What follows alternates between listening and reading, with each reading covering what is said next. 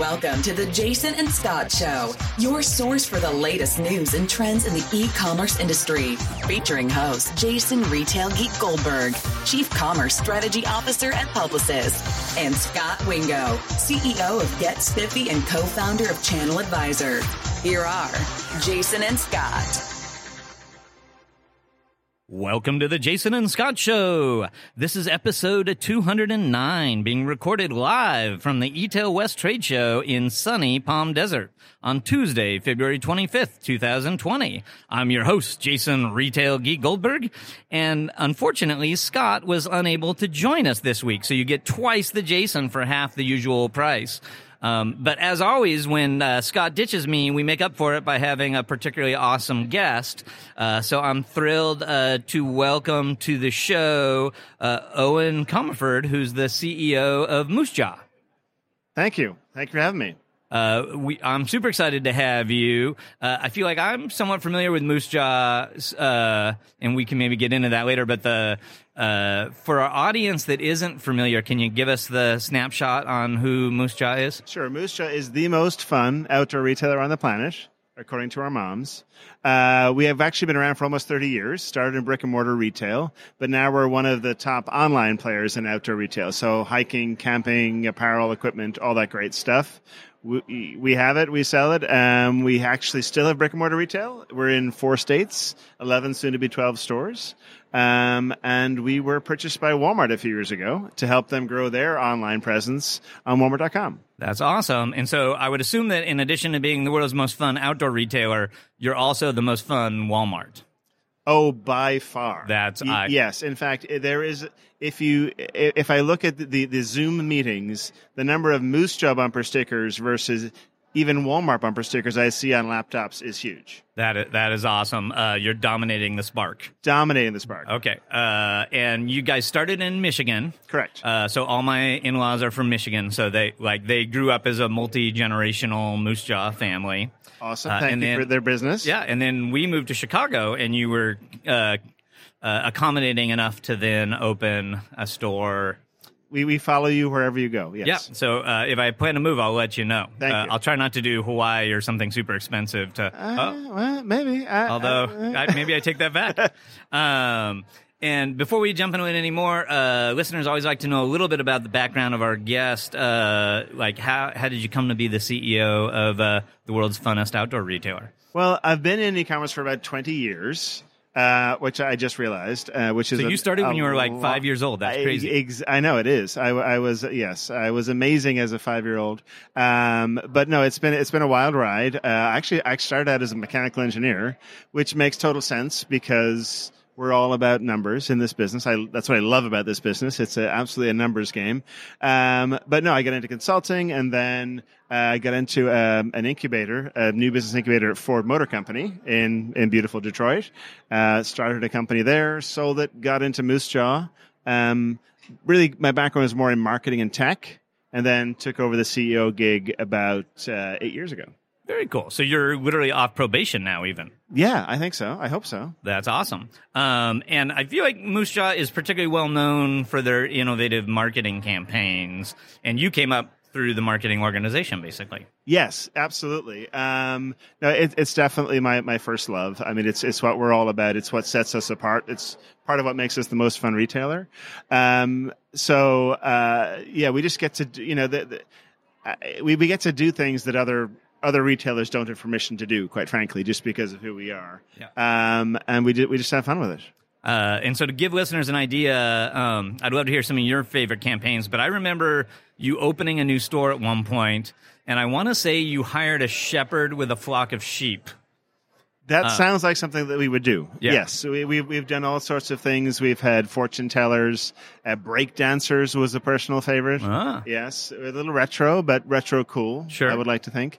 Um, yeah, we do all kinds of crazy stunts and stuff. Uh, one of my favorites was the Moosejaw breakup service, uh, which we did a number of years ago, where we actually um, we said to consumers, "Hey, we know that a lot of you are chickens out there." And maybe in relationships you don't want to be in, so just send us your your lover's cell phone number, uh, your name, their name, uh, why you're breaking up, and then three nice things about them so we can cushion the blow, right? And so we sent this out, and we got hundreds of responses back. and uh, some, and we did. We called all these people. Now, some of them were gags, you know, Sure. friends gagging friends. Um, but a number of them, quite a few of them, were real and awkwardly so. Um, actually, if you go on YouTube and search on Moose Breakup Service, you'll see some of the videos of those calls, and it, it's pretty funny. Wow. I wonder if there uh, was an opportunity for a spin off business that you missed. Um, You know- there's pent up demand. Well, you know, we've actually had a couple of those. We were there was talk at one point. Um, we were going to do an app called Spotahottie. Okay. Okay, and basically what this was was it was you would take a picture and like let's say you were around town in, in a city or whatever, and so you you you you you'd take a picture of of a hottie, and then basically then you you as a consumer could see like a graph of the hottie f- factors around the city. So oh here's a hottie hotspot, etc. Um, ran into some legal issues with that one, so it never came to fruition. But that was an example of the kinds of stupid Wow. things we do. It's it suddenly dawns on me, knowing the campaigns that you actually did do. It's somewhat frightening to think of the ones that you weren't allowed to do. we actually we actually did a, a catalog once, um, and it was going to be called. So we, we were maybe uh, you know we were a little bit more about being naked back when that was cool. Sure. it's not cool to be naked anymore. I don't know if you know that. Um, My wife has mentioned that to me. mine too. Um, so but but so we had so we had done the no pants catalog, which was a raging success, and so then you got to take it to the next level. So we did Naked Plane, Yeah. Naked Jet, and so so the story was we were it was supposed to be you know everything was going so well that we just were riding around in jets, right? Um, just totally totally stupid. And I happen to know a guy who was a pilot for some rich people who had a jet, right? And they said, "Yeah, hey, it's it's it's in the hangar. You know, go use it for this photo shoot." So we go to the photo shoot. I get the proofs of sort of the first day. I'm like, "Oh, we we, we can't do this. We we, we can't."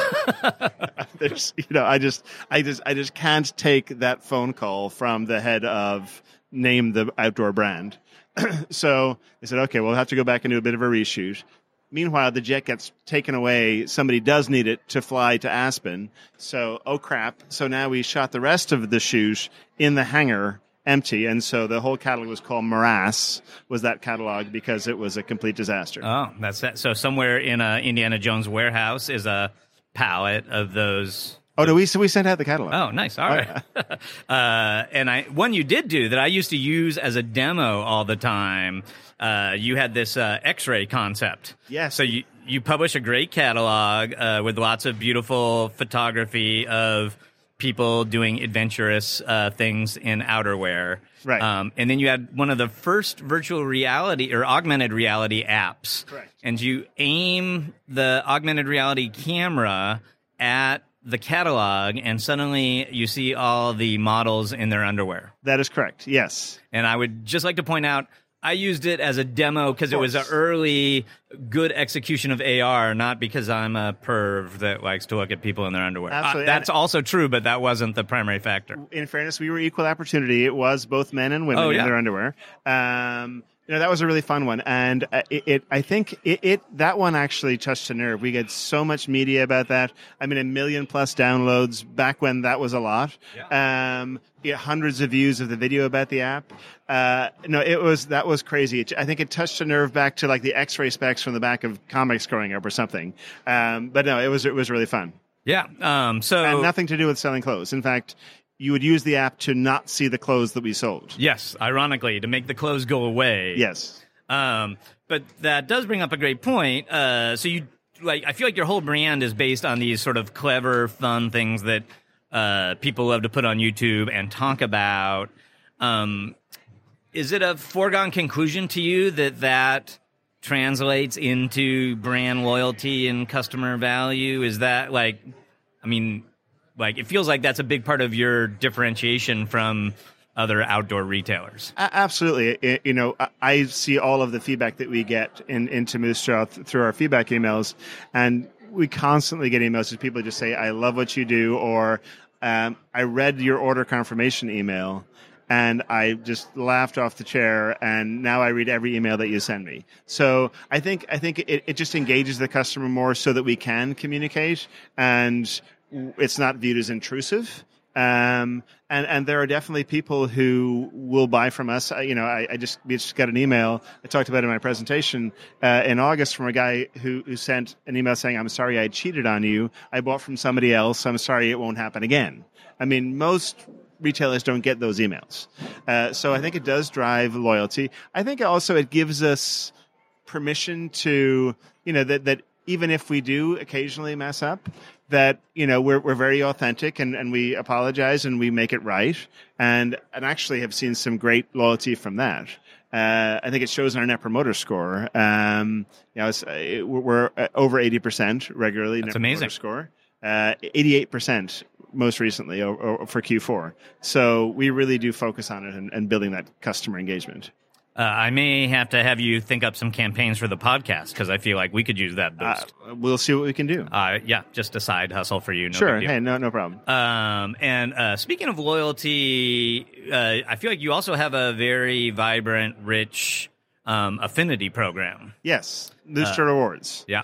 Yeah, um, and that's changed a little bit over the years. So going in, in, in the way back, it was more of a points based program, and you would save up your points, and then you could only use them on this separate website, uh, and you couldn't combine points with dollars. So it could take you a while to get enough points to buy anything of of real value, right?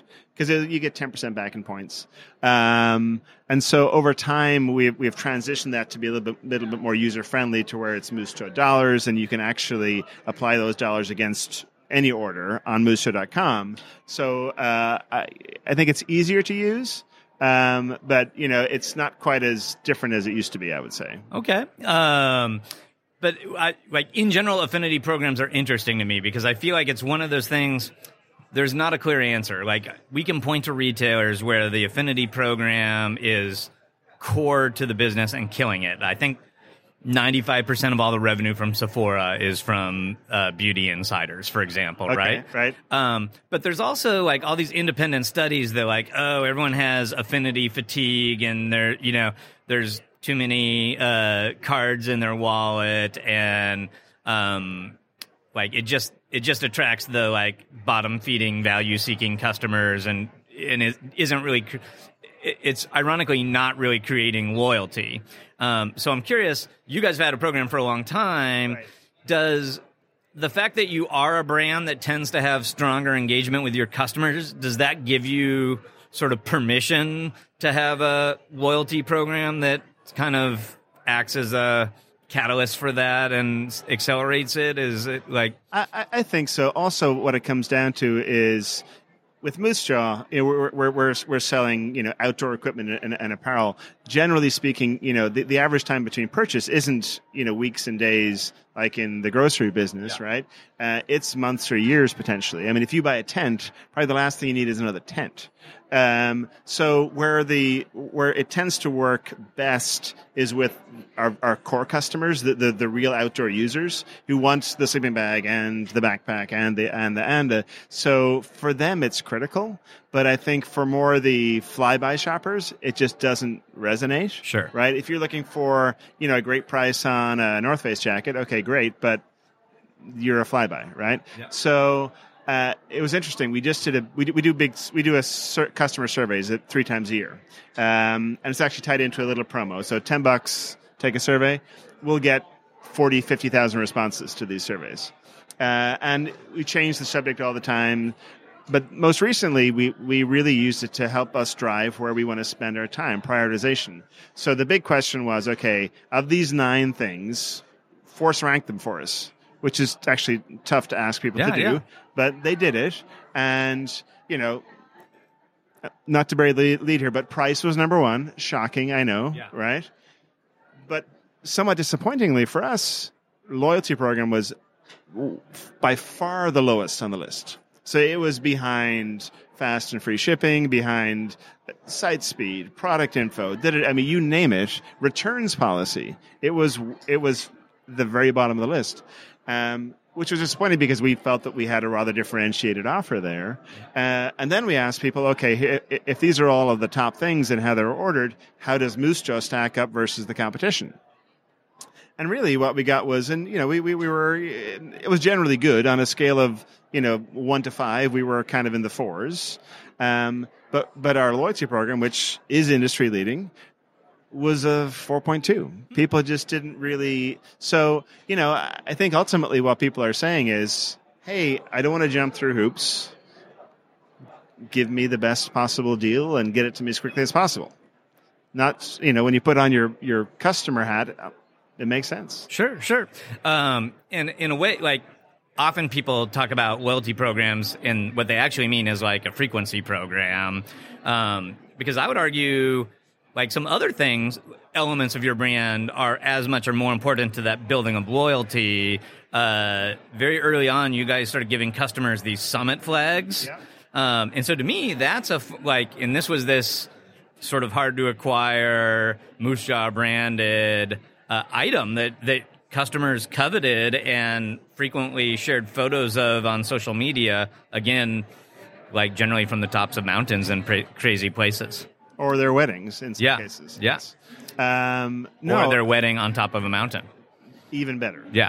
Uh, yeah, and and so what we've uh, in uh, thinking back on it too, in terms of probably the the most successful loyalty programs would be airline loyalty programs. Sure. right? I mean, you know, as a frequent traveler, which I'm sure you are, as I am, right? I mean. It, it gets to like a maniacal stage in terms of like you know you're, you're but it, to me you know it's less about the points and way more about the perks Sure. right and so we're, we're, we're, we're trying to think more in that term in terms of okay what makes it special so for example now if you're we call it the high altitude program if you're part of the high altitude program you get a, a custom t-shirt every year that's only for you uh, nobody else can have it. Um, special special customer support on and on and on right? Those are the things that we really feel will set it apart and make it special. Yeah, and obviously other Moosejaw loyalists recognize that item and they know that you're also cool or have too much discretionary income. yes Yeah, exactly. Because you mentioned frequency of purchase in outdoor apparel can be a challenge. I grew up in Southern California, and I'm I think the irony is I'm convinced that like 95% of all the expedition wear that was like designed to survive the top of K2 is actually owned by housewives in Southern California. And I think they buy a new jacket every year. Uh, that is quite possible, yes. Um, so yeah, so those things are all super interesting. Uh, you mentioned that you have a um, is it eleven stores now? 11 soon to be 12. Oh, okay. What, what's tell us about the twelfth store? So, um, you know, as retail changes, right, experience and the draw of that experience becomes more and more important for brick and mortar, right? You know, I, I think it's never become harder to get people's ass off the couch, right? Uh, so you have to give people a reason to come. And so the R12 store actually is in partnership with a climbing gym. So uh, this is a climbing gym in the in the Kansas City area that we had partnered with a lot, just in events and other things. Great bunch of guys, uh, and and so they said, hey, we're we're building a new climbing gym, the best gym in the world. Please be part of it. So it's opening in uh, Olathe, Kansas next month, um, and amazing climbing gym. There'll also be an amazing coffee shop that also serves alcohol and food, and then a beautiful Moosejaw store.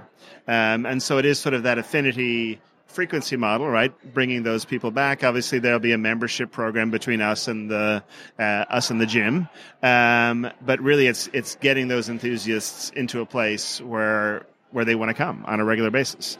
Because you know, I think one of the the th- you know we we we went through a, a, a time of opening stores in 2012 uh, where the thought process was more well let's you know let's go after where the traffic is right so so we'll, we'll pay for premium retail we'll go after the, you know so higher rents but higher reward and really at the, at the end of the day it didn't work um, because uh, there was a lot of traffic, but just not qualified traffic. You know, there's there's only a certain number of people that want to spend four hundred dollars for a shell or three hundred dollars for a two man tent.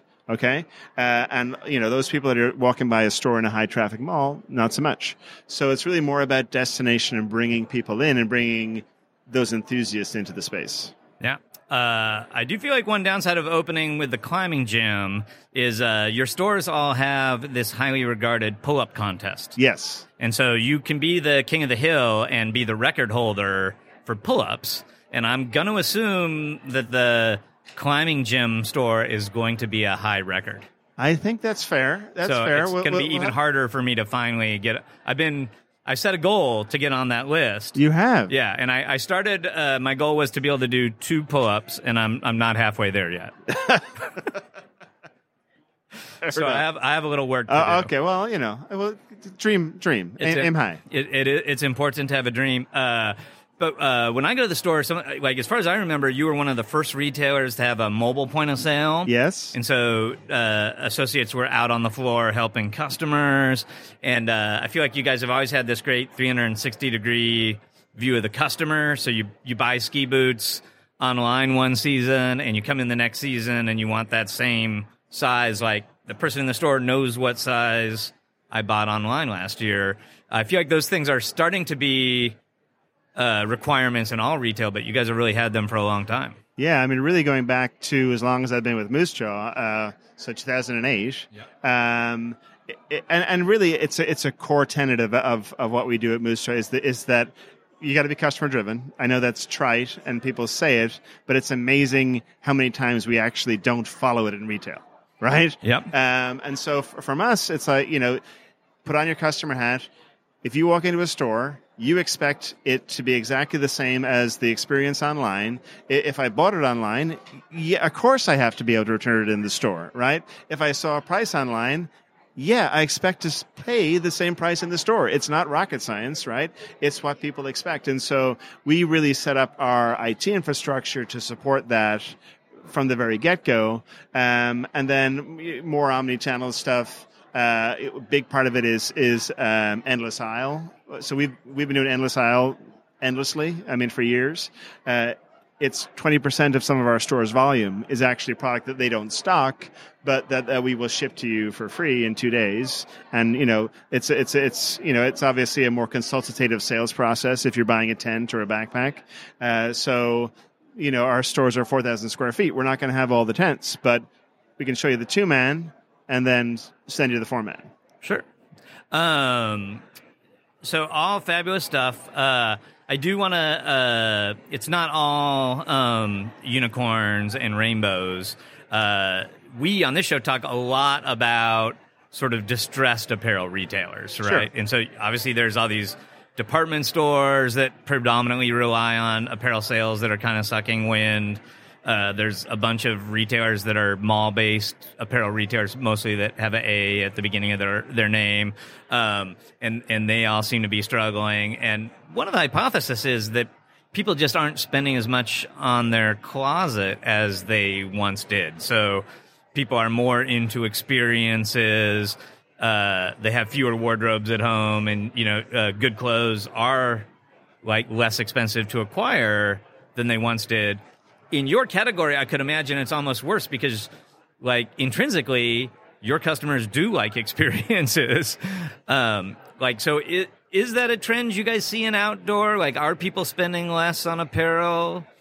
Actually, no. I think Oh, okay. I think we're we kind of buck the trend because of the fact that our apparel is built for experiences and for supporting those experiences.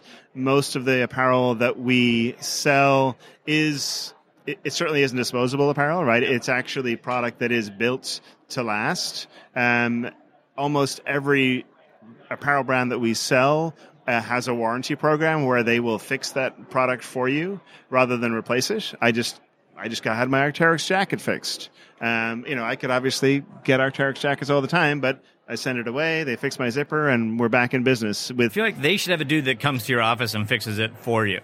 You would think, Yeah, but no, not so eh, much. eh, afraid not. Uh, but but actually, um, but Osprey. I mean, you name all these brands. Most of them have lifetime guarantees, and so uh, it, the trend actually plays to us in that, especially with with younger folks, they are looking to invest in apparel, right? Invest in product, uh, and we have investment grade stuff, um, and it is about experiences and supporting those experiences as well.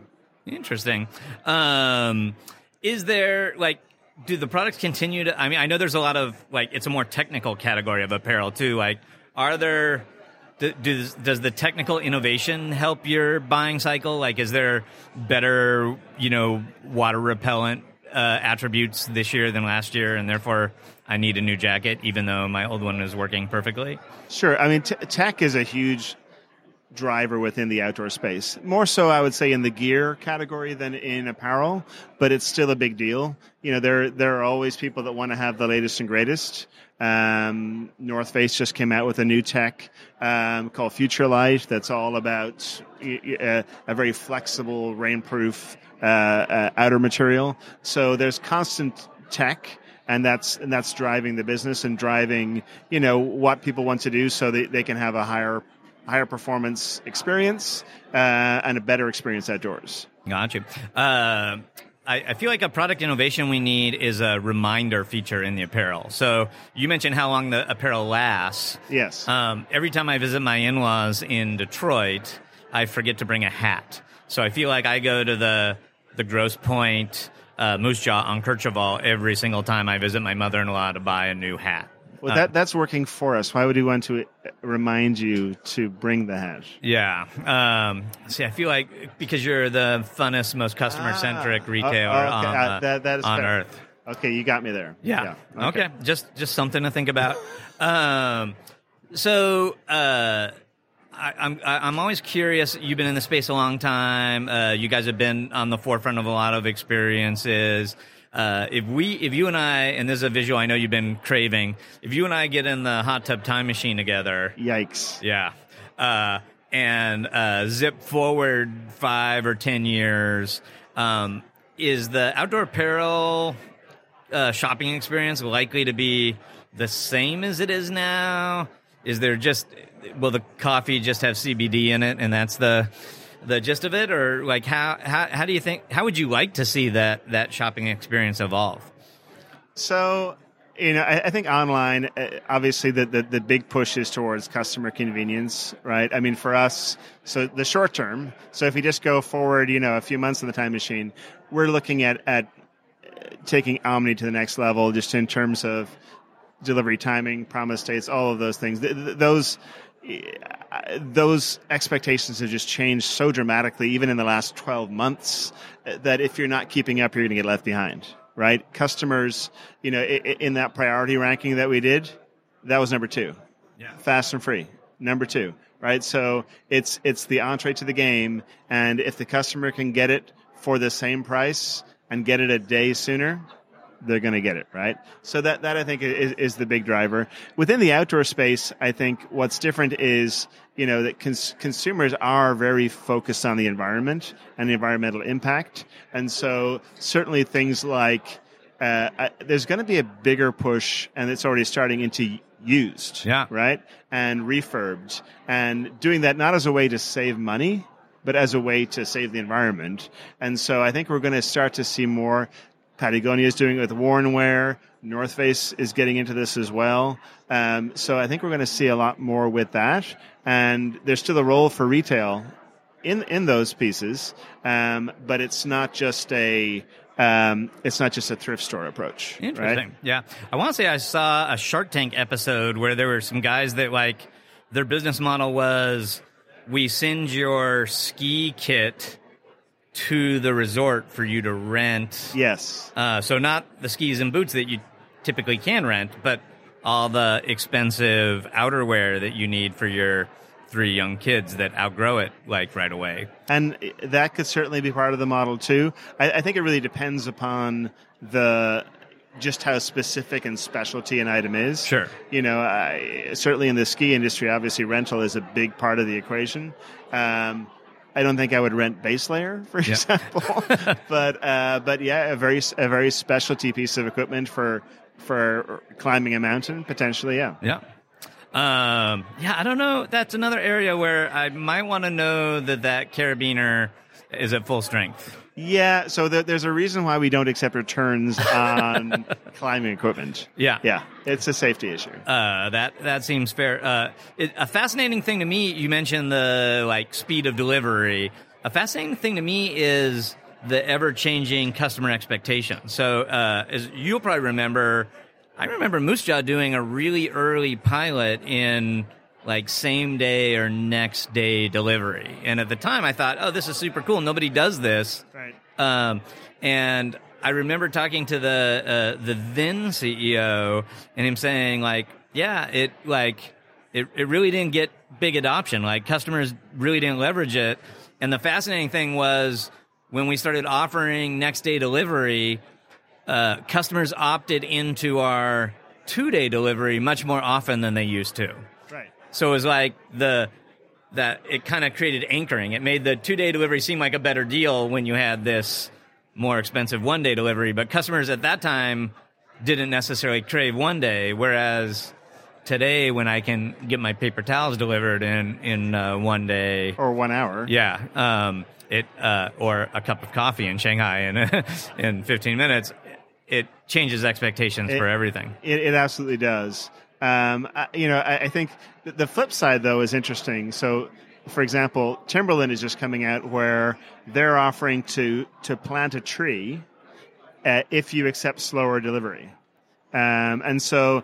And it might be specific to the outdoor industry and Yeah. the fact that we're so eco-friendly, but I think there is an element to that, which is to say, okay, yes, we want it fast, but is it really free when it's free? Right? And what is the what is the bigger environmental impact? And maybe we maybe maybe there maybe there's a bit of a trade off. Maybe it isn't. Hey, I want it every you know I want to order the paper towels and then this and then that. Maybe there is some batching involved. Maybe there's a way for us to to attack it in a slightly more eco-friendly way. Yeah, that's actually interesting because you you know obviously there there's a number of retailers that have tried some like small financial incentive to to opt for more economical shipping and often that that financial incentive isn't persuasive enough Right, a dollar. Who, who cares? yeah, right. or or a free video download or something. Sure. Um, that that maybe you feel like you won't use, and so it's not persuasive enough to change behavior. But the social consciousness offer could could potentially outpunch its weight in in terms of persuading people to opt in when they really don't need that exactly. that super fast delivery. So that's pretty clever.